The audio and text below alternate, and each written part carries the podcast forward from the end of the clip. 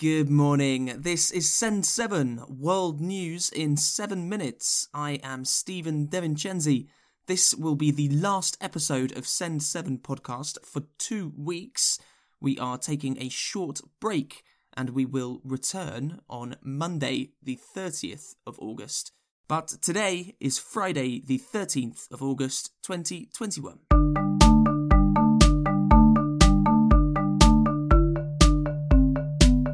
Starting in Asia today, in Afghanistan, Herat, the third largest city, has been captured by the Taliban. Herat is the eleventh provincial capital that has been taken in one week. The Taliban now control sixty-five percent of Afghan territory. There is major fighting in the second largest city, Kandahar, and some reports say that Kandahar is also under Taliban control. A United States intelligence report has said that the capital of Afghanistan, Kabul, could fall to the Taliban within ninety days.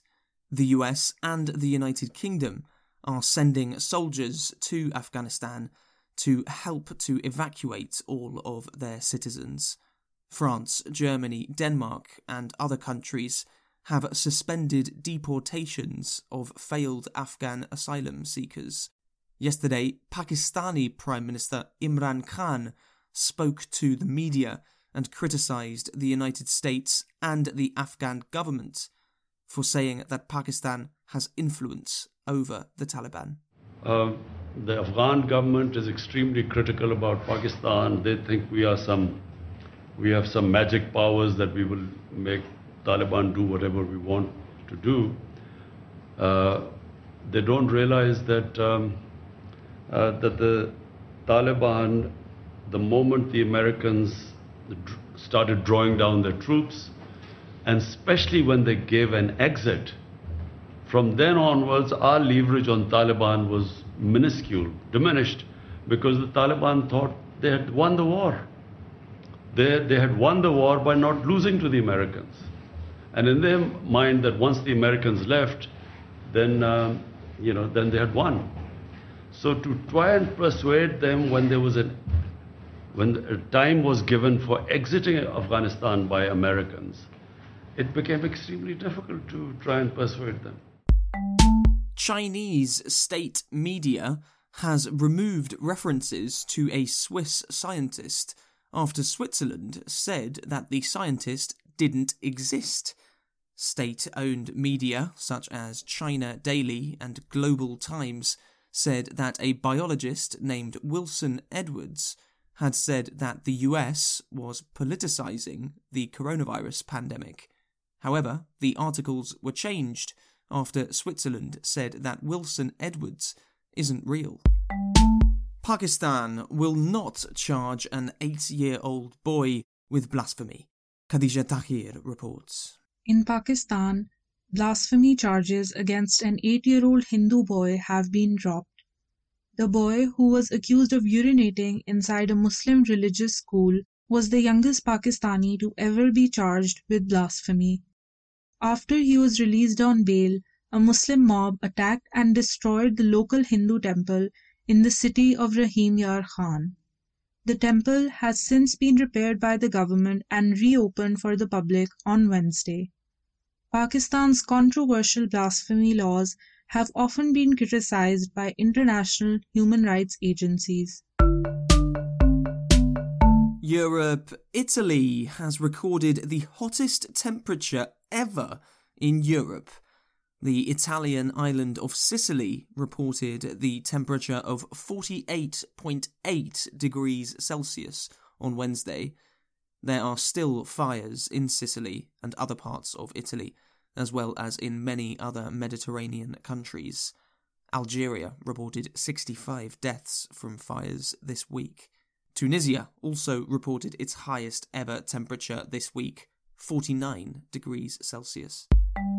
In Germany, a nurse is suspected of giving thousands of people a saline solution instead of their covid nineteen vaccines. Although the solution is harmless, The people affected are believed to be mostly old and more at risk from coronavirus. Over eight thousand people have been asked to return to vaccination centres.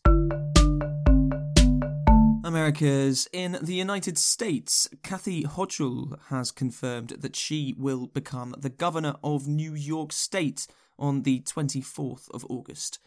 Earlier this week, Governor Andrew Cuomo said that he would resign because of sexual harassment allegations against him. Hochul is currently the lieutenant governor of New York, effectively the deputy governor. She will be the first female governor of New York. I spoke with Governor Cuomo yesterday, and he pledged his full support for a smooth transition. And I thanked him for his service to our state.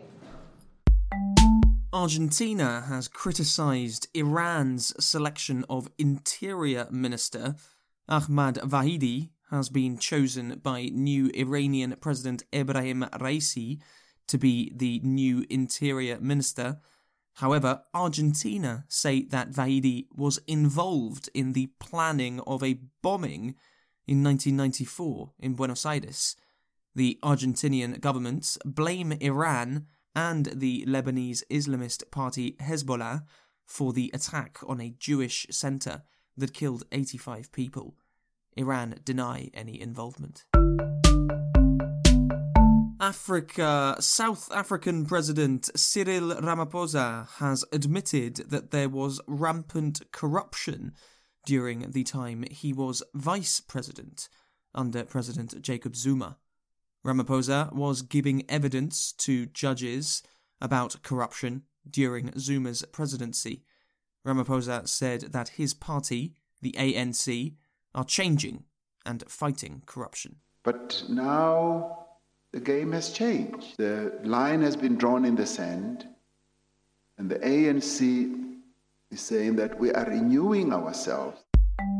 In Zambia, there was a presidential election yesterday. This is the third time that President Edgar Lungu and opposition leader Hakainde Hichilema have faced each other in a presidential election.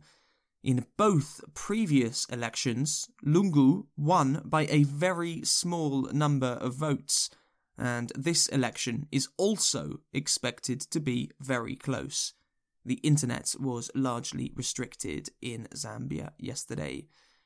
And in Japan, an Olympic gold medal is being replaced after the mayor of Nagoya bit it. Baseball gold medal winner Miyu Goto was in a press conference with Nagoya Mayor Takashi Kawamura when the mayor put the medal in his mouth. During the Tokyo Olympics, it became a tradition for the winners to bite their medals. That's your world news in seven minutes. Thank you to Sricharan from India for your Instagram story. We are taking a two-week break. The next episode of Send seven will be on Monday, the thirtieth of August. You can send us a message at send seven dot org or find us on social media at send seven podcast.